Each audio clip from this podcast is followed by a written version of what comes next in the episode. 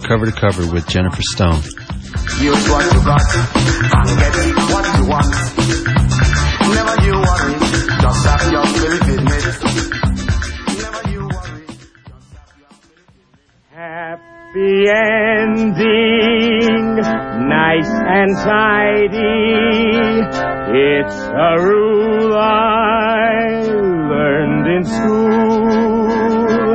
Get your money every Friday, happy endings are the rule. So divide up those in darkness from the ones who walk in light. Light 'em up, boys, there's your picture. Drop the shadows out of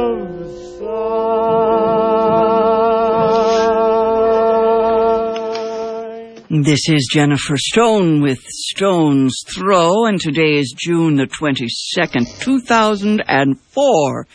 Did you see um, the uh, episode of Six Feet Under last night? Um...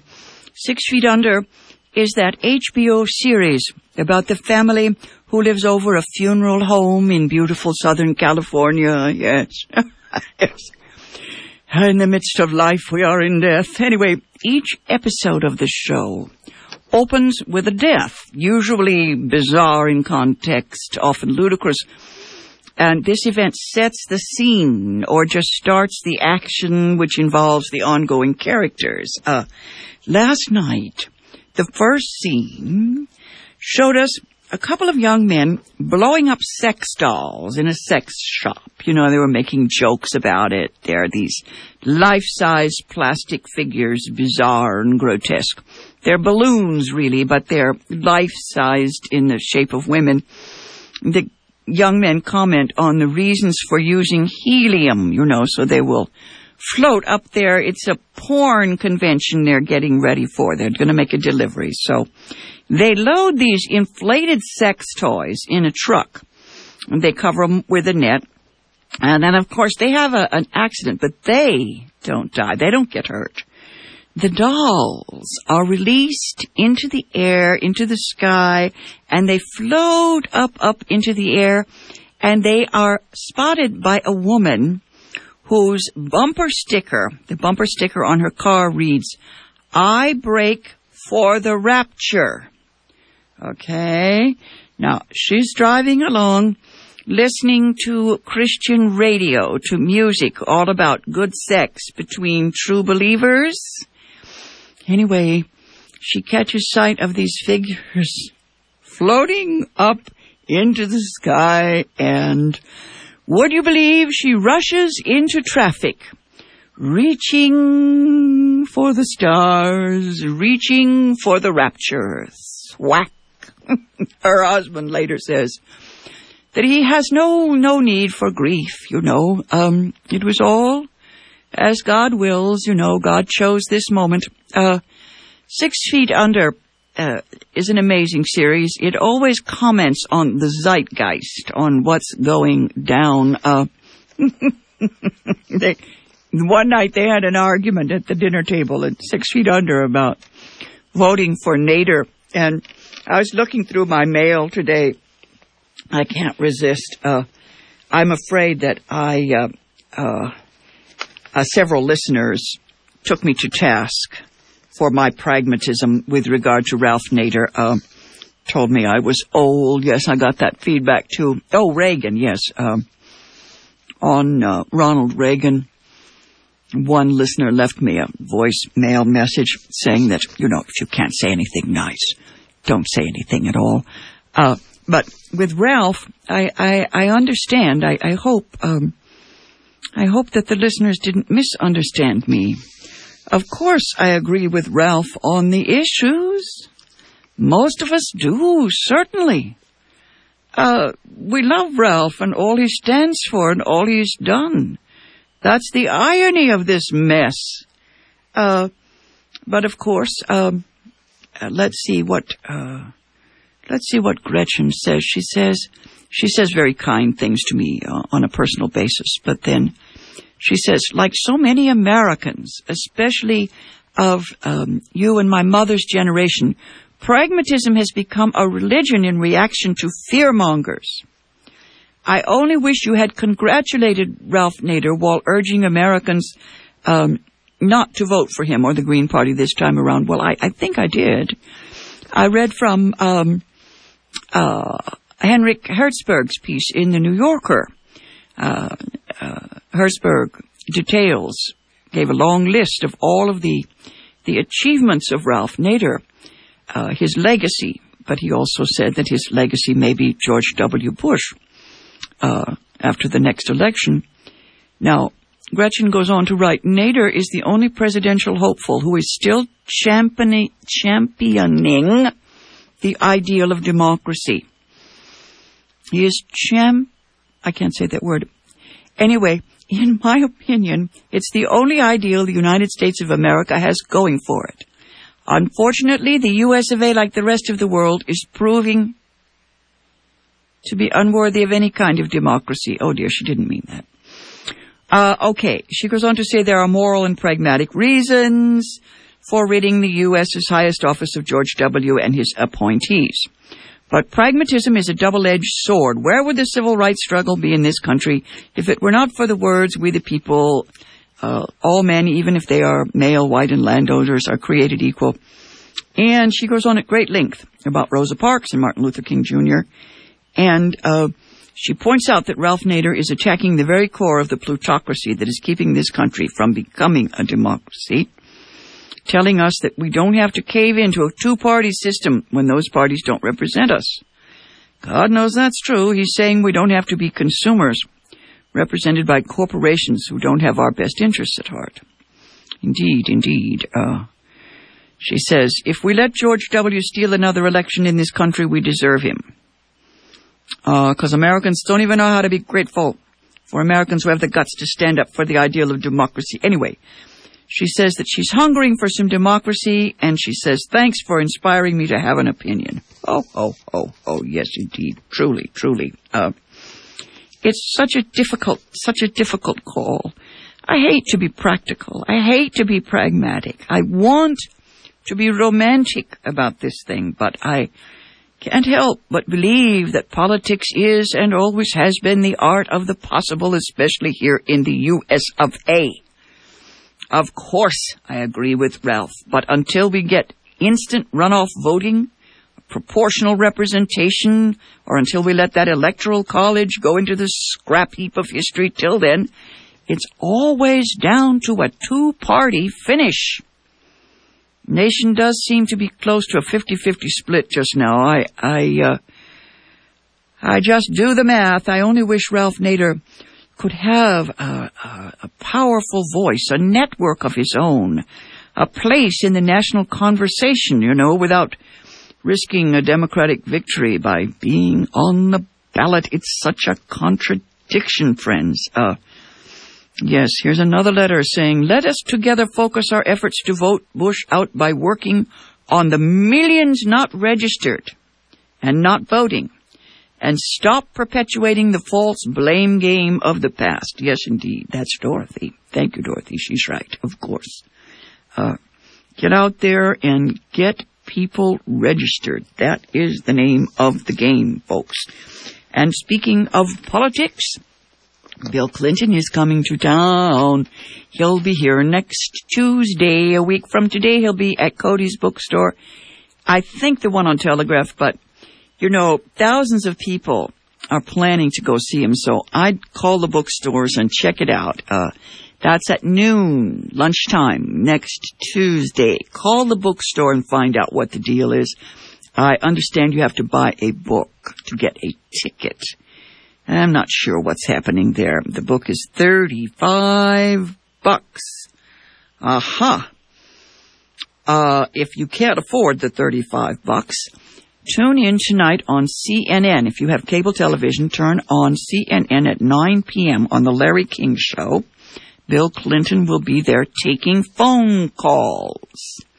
His autobiography, My Life, hit the bookstores two days ago at just under a thousand pages. His editor is Robert Gottlieb of Knopf. Clinton has already given a lot of speeches and interviews on the T V. He was on uh, sixty minutes Saturday night. It was very funny with Dan Rather.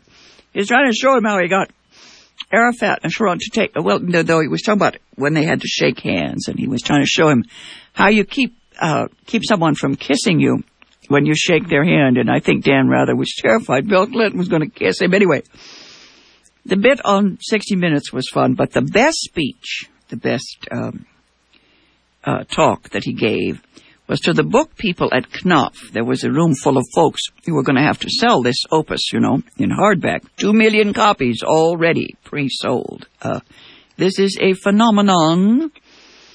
Um, New York Times slammed the book but good, you know, called it sloppy and self-indulgent. As if that mattered. Uh, Joe Klein, the, uh, the guy who wrote Primary Colors, you know, uh, he didn't write the screenplay for the movie. Actually, that was Elaine May. She's my favorite. But anyway, Joe Klein says that the first half of the book is the best part. That's the first four hundred seventy-six pages. I'm looking forward to that because it's all about uh, Bill Clinton's childhood. That looks like a fascinating tale. Uh, the second half of the book is a record of the presidency. That is um, a blow-by-blow account of Clinton's eight years in the White House all the way through the impeachment. Uh, the buzz, I hear, is that Clinton didn't get around to writing the second half of the book till this past March. That's, that's cutting it a little bit close. And, of course, he got a terrific advance, made his fortune. I hope, I hope that he and uh, his good wife have um, uh, been able to pay their debts now. Uh You remember those legal bills that were the result of the right-wing sting operation? I am one of those who is absolutely convinced that uh, Bill Clinton was more sinned against than sinning. Uh, however, um, well, as Hillary Rodham Clinton said, H R C we call her, uh, her husband was the target of a vast right-wing conspiracy. Uh I buy it, hook, line, and sinker. That's not to say that Bill Clinton didn't walk right into their little trap. My question to him would be, why did you not do as Thomas Jefferson did? Why did you not simply refuse to answer, refuse to respond to these uh, accusers? Now, I know the situation was not analogous. I know the times have surely changed. Nevertheless, I do feel that it was the president's duty not to fudge, not to lie. To remain silent is a different matter. I mean, it seems to me he should have figured it out, that once he was cornered, uh, he was compromised. Why not simply take the fifth and at least give off the appearance of a gentleman? I mean, I wonder, uh, would they have been able to impeach Bill Clinton if he had simply said he was unwilling to discuss a private or personal matter? I'm one of those Democrats who can forgive almost any sexual behavioral lapse if it's consensual. But I find it hard to forgive the fact that Bill Clinton risked the welfare of the nation, well, the welfare of liberal Democrats at any rate, uh, and that he did it just to scratch an itch, so to speak. Uh, I mean, it's clear that he didn't love that woman. Uh, in fact, uh, he himself said this week on C-SPAN that he'd had a moral lapse. Uh, here's a quote, I think. He said that he did what he did because he could. Now, that takes a lot of uh, self-examination. Um, the pundits are saying that he's been in too much therapy.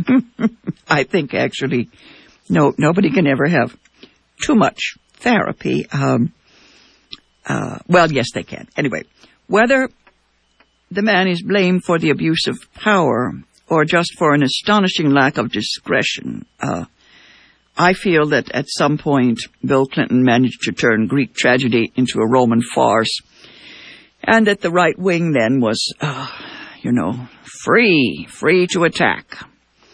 And they closed in, you know, like buzzards there, you see, they said. And just white trash.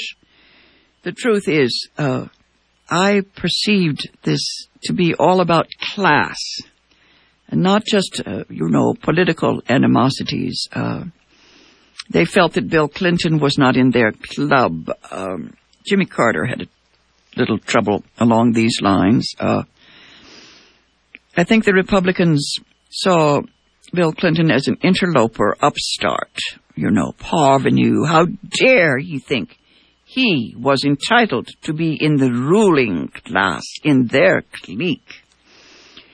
And even more, I think, I think that there was something about, well, let's just say something subjective. How dare this man have erotic powers that some of those men may have envied, you know. I kept thinking, if we had thrown a moniker to each one of those gentlemen in the Congress, you know, things might have been different, but I'm ashamed to admit that I myself uh, thought or, yes, I did think that uh, J F K would never have been caught with his pants down. A clever womanizer always covers, I'll call it his tracks, uh, always picks discreet women and always knows just who can be trusted, who will keep her mouth shut. In truth, as a Lothario, you know, Bill Clinton has proved to be a real amateur. And this, I must say, is why he has turned out, well, I'm not sure, but I think he's turned out to be a genuine nice guy. He's like a boy with his hand caught in the cookie jar, you know. Chagrin, shame, that sort of thing. I think, you know, he was raised by his mom, women. A lot of people will disagree and presume that he's still, um, he's still a womanizer, I don't know, uh, I don't think that's any of our business, certainly not uh, now and probably not then, as I see it. Uh, he probably is sorry that uh, he allowed them, he allowed them to trip him up. He, he messed up. It's kind of, kind of, he, he's the new feminist male. I think that's what it is. He sincerely tried to keep his wife and his daughter, and he worked to straighten it out. Uh, self-indulgent, gosh knows. Uh, both wife and daughter were, well, are strong women. They're certainly not afraid to demand absolute commitment. That's the way it's done these days. Uh, of course, I'm the sort of woman who's impressed when a man submits to lengthy therapy and when he is willing to state that he's deeply concerned about his daughter's opinion, her judgment of him, as well as uh, to speak of his wife's feelings. In my day, when I was young, I lived with a father who was so overbearing, uh, none of his children could, well, would rebel. I remember running away and acting out and all that sort of thing. But when I was the age of Chelsea Clinton, most of my efforts were spent trying to keep one or the other of my uh, four stepmothers in ignorance of my father's uh, lurid affairs. His uh, his uh, attitude was always to laugh and say, do as I say, not as I do.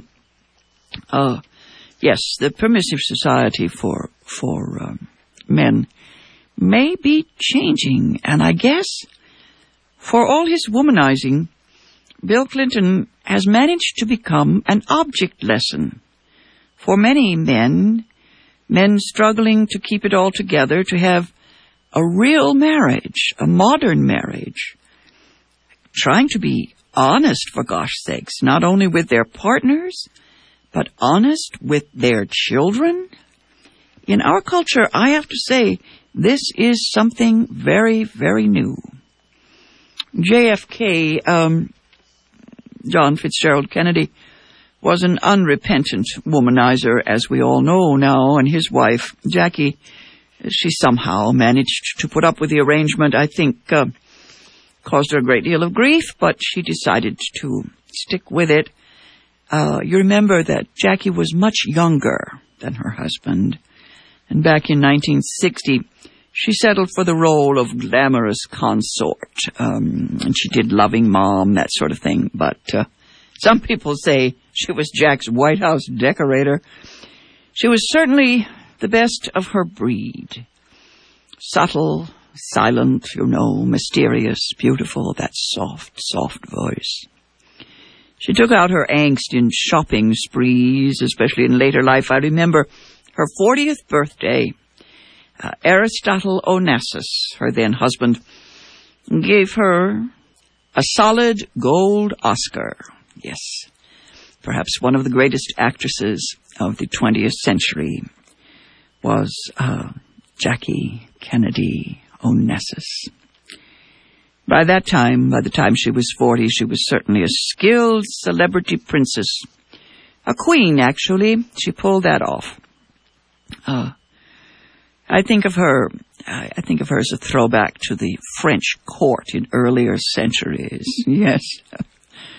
Something of a trophy, though, and today's woman is not so easily cast in that role. There's still a few such women, but most of the women, well, I get the impression, I hope I'm right, that a lot of women around the world today uh, need to be persons, that is, to be defined by what they do, as well as by the men they marry and the children they have and that sort of thing. Of course, Laura Bush, I think, quit the library when she married, but that's her choice. That's her choice. Doubtless managing George W. is a full-time job. Hillary Clinton, on the other hand, used her opportunity. She became the first First Lady to take political power directly. She seized power, no question about it. When her portrait was unveiled at the White House uh, a week ago. The, the that's the painting alongside Bill Clinton, showing them as the uh, White House couple they were. Uh, but when they uh, had the unveiling, George W. was moved to remark that it's the first time a senator's portrait has hung in the White House. She took the broken eggs and made an omelet, folks. I think it's awfully funny. There's an episode uh, of The Sopranos on H B O in which the wives of the mafia criminals talk about Hillary.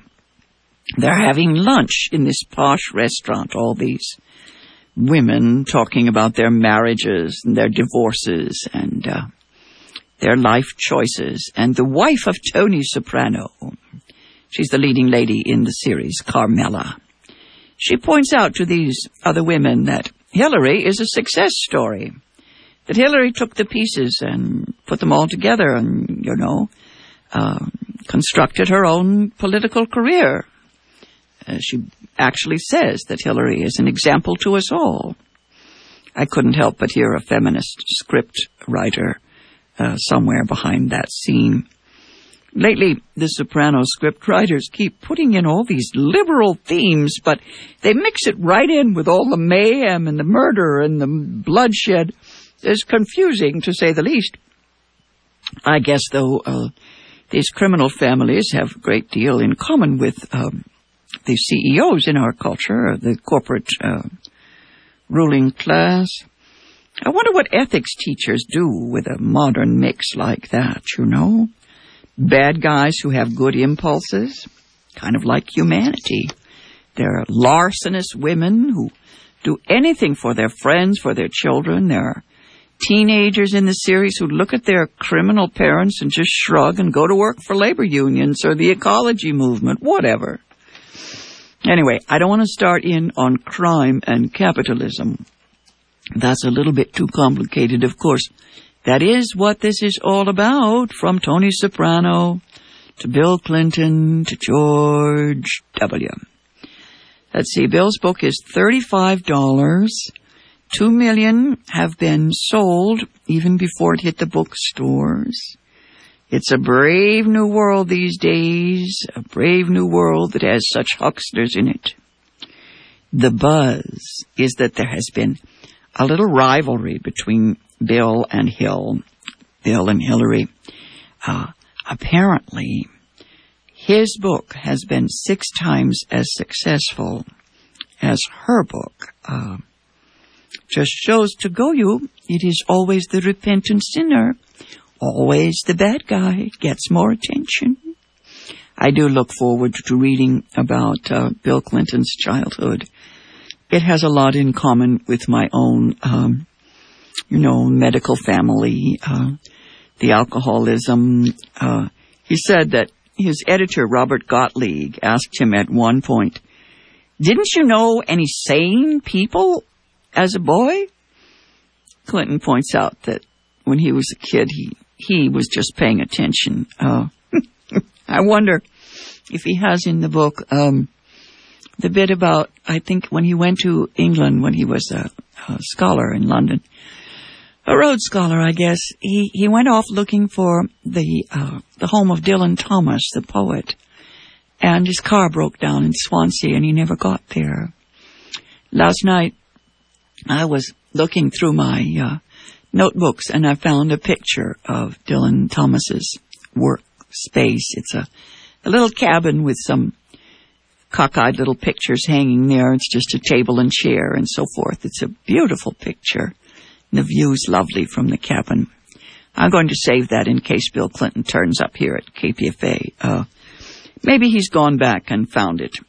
Uh, maybe he'll get to uh, Dylan Thomas's cabin. I think that's where he was headed when he was young. Uh, should have been, should have been a writer, he said, yes.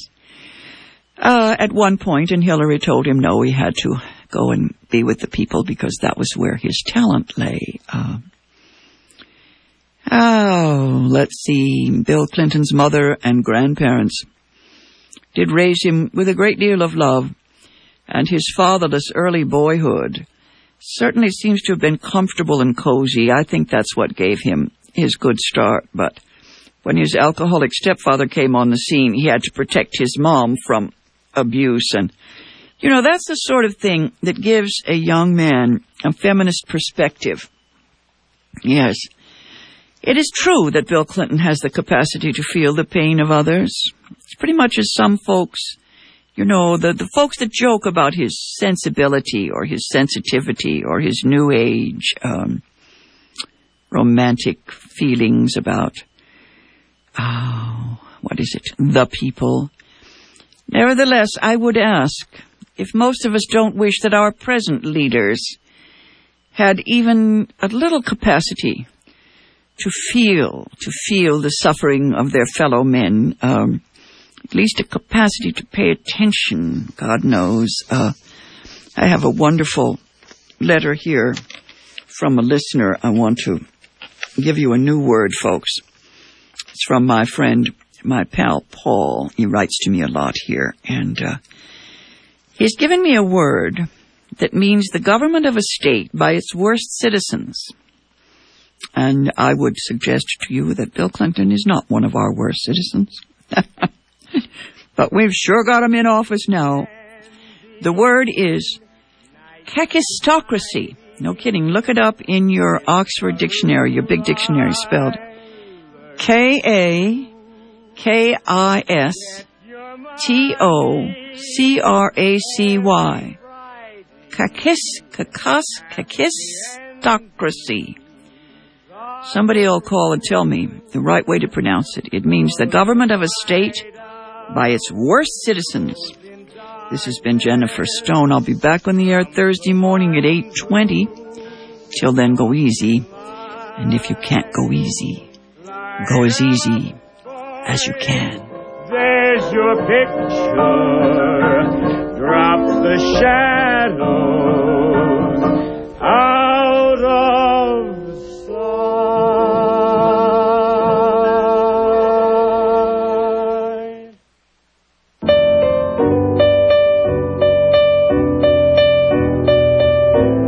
Cheney says the American way of life is not